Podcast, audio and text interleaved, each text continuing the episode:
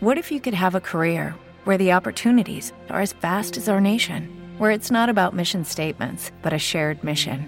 At U.S. Customs and Border Protection, we go beyond to protect more than borders from ship to shore, air to ground, cities to local communities. CBP agents and officers are keeping people safe. Join U.S. Customs and Border Protection and go beyond for something far greater than yourself. Learn more at cbp.gov/careers.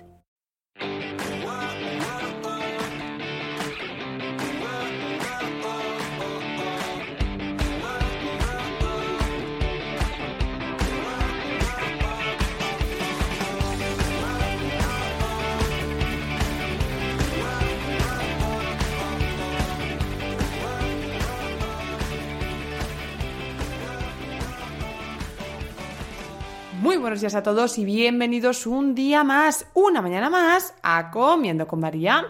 Hoy es martes 27 de abril y yo soy María Merino, directora y cofundadora de comiendoconmaría.com, vuestra plataforma online de alimentación y nutrición, donde ya sabes que tienes dos opciones, o como siempre os cuento, ambas. La primera son cursos, formación, si quieres aprenderlo todo sobre nutrición y alimentación para aplicar en tu día a día, cambiar tu estilo de alimentación y tu estilo de vida, tan solo tienes que suscribirte a la academia online de comiendoconmaría.com, donde por 10 euros al mes vas a poder acceder a todas las clases de todos los cursos y a las clases nuevas que verás cada semana. Además, también empezarás a formar parte del grupo privado en Telegram, un chat en el que vamos compartiendo experiencias, resolviendo dudas y tratando temas de actualidad sobre nutrición y alimentación. Y por otro lado está la consulta online con tres servicios que están formados por grandes profesionales. El servicio de nutrición y dietética, donde puedes contar conmigo para perder peso, o con Rocío Fábregas, que trabaja a través del sistema de objetivos y la entrevista motivacional pues en objetivos fitness, aumento de peso, hipertrofia, etcétera, tienes a Paloma Rodríguez. Si lo que buscas es cambiar tu relación con la comida, mejorarla o tratar algún tipo de trastorno del comportamiento alimentario, tienes a María Viedma. Y si lo que necesitas es tratar algún tipo de problema metabólico, diabetes, hipertensión, hipercolesterolemia u otros, cuentas con Cecilia Montaño, que además es asesora en lactancia.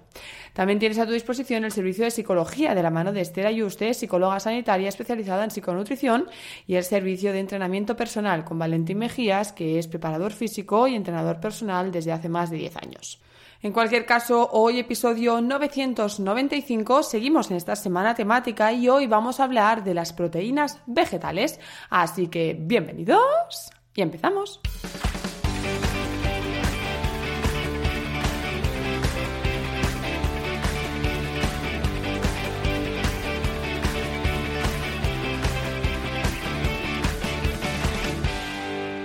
Seguimos en esta semana temática del veganismo y como he dicho, hoy vamos a hablar de las proteínas vegetales. Ya sabéis que las fuentes proteicas animales serían carne, pescados, mariscos, huevos y lácteos y en el campo vegetal tendríamos por excelencia las legumbres, aunque tenemos otras fuentes proteicas como ahora los frutos secos, las semillas, la levadura de cerveza y cualquier derivado de las legumbres. Entonces, dado que las legumbres creo que las conocemos todos y eh, simplemente las voy a mencionar, me voy a centrar más en todo lo que son derivados de estas legumbres y también eh, voy a centrar el podcast en cómo sustituir ¿no? pues, eh, esas proteínas animales por las vegetales, sobre todo en el caso del huevo, que quizás es la parte más compleja, porque al final, pues eh, en lugar de pollo pones eura o en lugar de... Mm, carne pones tofu y ya lo tienes, ¿no? En lugar de pescado pones tofu y ya lo tienes. Pues entonces vamos a ir un poco a lo que es más interesante quizá o menos conocido.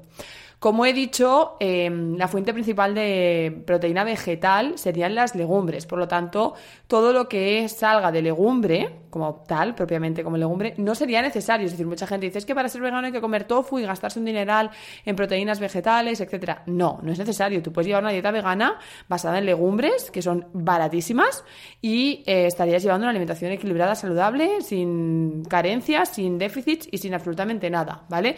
Lo que pasa que para variar, pues eh, están todos estos derivados y todas estas preparaciones que podemos hacer a partir de estas legumbres y derivados proteicos. Entonces, em, mencionando las legumbres, tendríamos los garbanzos, las lentejas en todas sus variedades, tanto la pardina como la roja, como cualquier otro tipo de variedad de lenteja, las alubias, del mismo modo, pues alubia pinta, alubia blanca, alubia eh, roja, etcétera, todas las alubias que hay. Las habas, los guisantes, el altramuz también es una legumbre y el cacahuete también es una legumbre, aunque lo consideremos fruto seco, ¿vale? Principalmente se consumen alubias, garbanzos y lentejas. También estaría el tema del guisante, que mucha gente lo categoriza como verdura y es una legumbre. Las habas, que yo creo que no son tan consumidas, pero también es un, un alimento interesante que tiene mucho juego. Y después, como he dicho, altramuces y cacahuetes, que no los tomamos propiamente como legumbre, o al menos en el uso en cocina no se le da el mismo uso que se le da al resto de legumbres. Esto sería en cuanto a las legumbres, ¿vale? Las podemos cocinar de muchísimas maneras, en guisos, en ensaladas, salteadas, en forma puré, eh, horneadas en plan snack, es decir, hay muchísimas maneras de consumir legumbres, tenéis un podcast sobre cómo consumir legumbres, de hecho, que podéis buscar en el buscador de la web comiendoconmaria.com y ahí vais a ver cómo, bueno, pues en ese podcast os explico un poco también las diferentes maneras que tenéis de consumir legumbres, ¿vale? Recordad que tenéis a vuestra disposición el curso de dieta vegana, donde también os doy muchísimas alternativas de consumo de legumbres y tenéis un recetario incluido en ese curso, ¿vale? De todo lo que es eh, recetas de cocina vegana. Bueno, eso sería en cuanto a las legumbres, ¿vale? Después tendríamos los derivados de las legumbres, que voy a mencionar también, pues, eh, tanto los más conocidos como quizá algún par que no son tan populares, pero que también son una opción, ¿vale? Tendríamos el tofu, que es un licuado de soja, que está coagulado o con sales de calcio o con sales de magnesio, ¿vale? Cuando está coagulado con sales de calcio sería, pues, el aporte principal de calcio de esa dieta vegana y que nos aporta entre 10 y 15 gramos de proteína por cada 100 gramos de producto. El seitán, que es gluten de trigo o de otro cereal, de la espelta por ejemplo, que nos aporta entre 20 y 25 gramos según el contenido en agua, aunque la calidad de esta proteína es baja. El resto de calidad de proteína del resto de derivados de legumbres es muy buena, pero esta proteína es de calidad baja. También está el tempe, ¿vale? Que es muy buen probiótico porque se trata de soja fermentada. Podemos encontrar tempe de soja, que sería la soja fermentada con un hongo, o podemos encontrar tempe de garbanzo. En lugar de fermentar la soja, se fermenta el garbanzo. Esta proteína nos aporta entre 18 y 20 gramos cuando es de soja y entre 10 y 12 cuando es de garbanzo. Luego está la soja texturizada, que yo creo que es lo más popular y lo que cada vez se ve más. Yo ya encuentro soja texturizada en casi cualquier supermercado. De hecho, Luengo, la marca yo creo de referencia de legumbres, ya ha comercializado su soja texturizada que hasta ahora parece ser que tenemos que ir a Mercadona a encontrarla así en un super de a pie. Pues ahora yo he visto en muchos supermercados, Capravo, Condis, bueno, son supermercados de aquí de Barcelona, pero quiero deciros que ya está más presente en los supermercados de forma habitual y la propia marca reconocida de legumbres pues también lo, tiene ya el producto, ¿vale? En este caso hablamos de harina de soja, ¿vale? La soja texturizada no es más que harina de soja y es, digamos, la fuente proteica derivada de legumbre que más proteína nos aporta, que sería entre 48 y 50 gramos en seco. Después está el corn, que es una microproteína obtenida de la fermentación de un hongo, que nos aporta unos 15 gramos en el producto vegano, ¿vale? Y la eura, que está tan de moda y en auge, que es esto que yo os comentaba hace poco, que he probado y me estoy empezando a adentrar en este mundo, ¿vale? Que sería la soja con aceite de oliva y especias, unos 18 gramos aproximadamente de proteína por 100 gramos de producto, ¿vale? Estos son todos los derivados de las legumbres que podéis encontrar, que podéis empezar a consumir, que nos aportarían ese, eh, bueno, pues ese aporte proteico que además después lo podemos utilizar de diferentes maneras en la cocina, ¿vale? La soja texturizada tenéis que pensar en carne picada. O sea, cuando penséis que puedo cocinar con soja texturizada, pensad en cualquier plato que haríais con carne picada. Boloñesas, rellenos de, yo qué sé, de berenjenas rellenas, calabacín relleno, empanadillas rellenas, fajitas rellenas, ¿vale? Pues todo lo que usáis como para rellenar con carne picada podréis rellenar con soja texturizada. Importante, un dato importante, la soja texturizada debemos hidratarla, ¿vale? No podéis cocinarla así en seco, hay que hidratarla y entonces a partir de ahí sí que la podemos utilizar en cocina, ¿vale? Luego también podéis hacer hamburguesas, bueno, no sé, cualquier preparación, albóndigas, etcétera, ¿vale? Todo lo que haríais con carne picada. El tofu es muy versátil, ¿vale? Además hay diferentes tipos de tofu, tenéis también un podcast acerca del tofu y también en este curso que os comento en la academia lo tenéis todo detallado. Eh, con tofu, ¿qué podemos hacer? Pues salteados, sopas, plancha, hamburguesas y además la versión eh, del tofu suave, que es el tofu silken, eh, se puede utilizar como, opción de huevo como para hacer revuelto. Es decir, como si queremos hacer un revuelto de huevo, utilizaríamos este tofu blando, ¿vale? También en postres o en cremas. Es decir, eh, sería un poco el sustituto de la nata o el huevo en la cocina omnívora, ¿vale? El tempe, pues se puede hacer a la plancha para poner en bocadillos, en sopas, en guisos. El seitán, pues lo mismo, estofados, rellenos, brochetas. Y el corn y la eura en cualquier preparación en la que pondríamos, pues pollo, por ejemplo, o cualquier, no sé, parte de carne, ¿no? Paellas, salteados, pizzas, guisos, etcétera. Después estaría también la parte del sustituto del huevo, ¿vale? Que os he dicho al principio que era interesante de comentar. Veréis, como la población vegana no consume huevo, la, vegetariana sí, pero eh, vamos a hablar de todas las opciones, hay sustitutos del huevo en la cocina vegana, ¿vale? Por ejemplo, os voy a dar las equivalencias para diferentes preparaciones. Esto ya depende de cada receta. Si buscáis recetas veganas y alguna vez habéis visto esto, que sepáis que lo que intenta es pues sustituir al huevo. Por ejemplo, medio plátano chafado nos haría la función del huevo. Una cucharada sopera de chía en tres cucharadas soperas de agua, una cucharada sopera de de garbanzo en tres cucharadas de agua, una manzana golden hecha con pota, ¿vale? Unos 60 gramos, una cucharada sopera de kuzu más dos cucharadas soperas de agua o una cucharada sopera de lino molido con tres cucharadas de agua, ¿vale? Estas son algunas sustituciones, hay más, ¿vale? De hecho, tenéis una infografía de una, es que la web no sé exactamente cuál es, pero sí que es Día Mundial del Veganismo. No sé si se llama así la web. Sí, efectivamente, hablamos de Día Mundial del Veganismo.org. Ahí tenéis una infografía súper chula que pone sustitutos del huevo en la cocina. Dice, es muy fácil, solo hay que atender a la función que ejerce cada tipo de preparación. En bollos, panes, tartas, para sustituir un huevo tenemos medio plátano maduro machacado, un yogur de soja natural, tres cucharadas de aquafaba, que es el líquido que viene con los garbanzos en conserva, una cucharada de lino molido más tres cucharadas de agua, una cucharada de semillas de chía más tres cucharadas de agua o cuatro eh, cucharadas perdón, de harina de garbanzos más cuatro de agua. En rebozados y empanados, para sustituir el huevo, cuatro cucharadas de harina de garbanzo más una de vinagre más agua, harina para rebozados más agua, harina de tempura más agua o harina de trigo de arroz más agua más levadura de repostería. Y también puedes hacer, dice, tortilla de patatas sin huevo, con harina de garbanzos más maicena más vinagre más agua.